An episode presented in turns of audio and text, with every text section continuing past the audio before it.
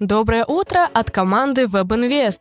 У микрофона Дарья. На календаре 17 февраля, четверг. До конца рабочей недели осталось совсем немного, поэтому желаем вам продуктивного настроения и удачи. А мы начинаем наш криптоподкаст. Начнем с обзора рынка. Рынок сегодня в большинстве своем находится в красной зоне. Биток потерял около 1% и стоит сейчас 43 654 доллара.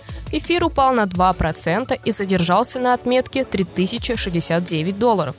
Индекс страха и жадности находится в нейтральной зоне и составляет 52 пункта.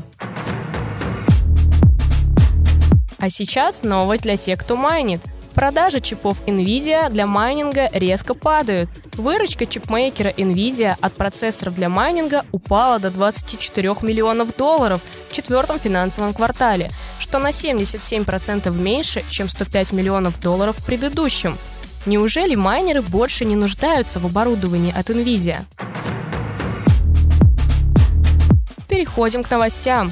Twitter внедрил возможность отправки донатов в эфире – Ранее пользователи Twitter могли переводить чаевые только в биткоинах. Как именно устроены эфириум транзакции в рамках платформы, неизвестно. Разработчики обращают внимание на то, что Twitter не будет взимать комиссии за перевод с получателей криптовалюты. Команда NFT маркетплейса X2Y2 организовала вампирскую атаку на своего главного конкурента OpenSea – Напомним, что задача вампирской атаки – переманить пользователей у конкурента, предоставив им более выгодные условия. Американская нефтяная компания ConocoPhillips тестирует использование побочных продуктов бурения нефтяных скважин для майнинга криптовалют.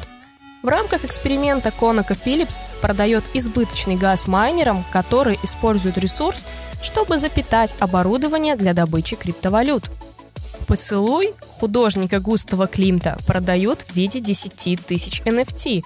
Популярный музей Бельведер в Вене в сотрудничестве с аукционным домом Артеку превратил знаменитый шедевр австрийского художника Густава Климта «Поцелуй» в 10 тысяч NFT. Один NFT имеет цену 2100 долларов или 0,65 эфира. Таким образом, общая сумма продаж коллекции принесет музею 21 миллион долларов – Канаде пытаются блокировать криптоадресы, связанные с конвоем свободы.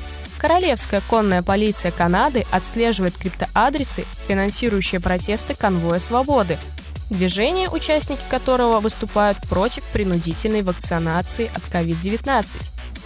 Вчера появились сообщения о том, что полиция запрещает фирмам, зарегистрированным в канадском органе по борьбе с отмыванием денег FinTrack, совершать транзакции на 34 криптовалютных кошельках. На сегодня все. Ну а мы напоминаем, что наш криптоподкаст не является финансовой рекомендацией. Подписывайтесь на соцсети WebInvest, ставьте реакции, оставляйте комментарии. Всех обняла, поцеловала.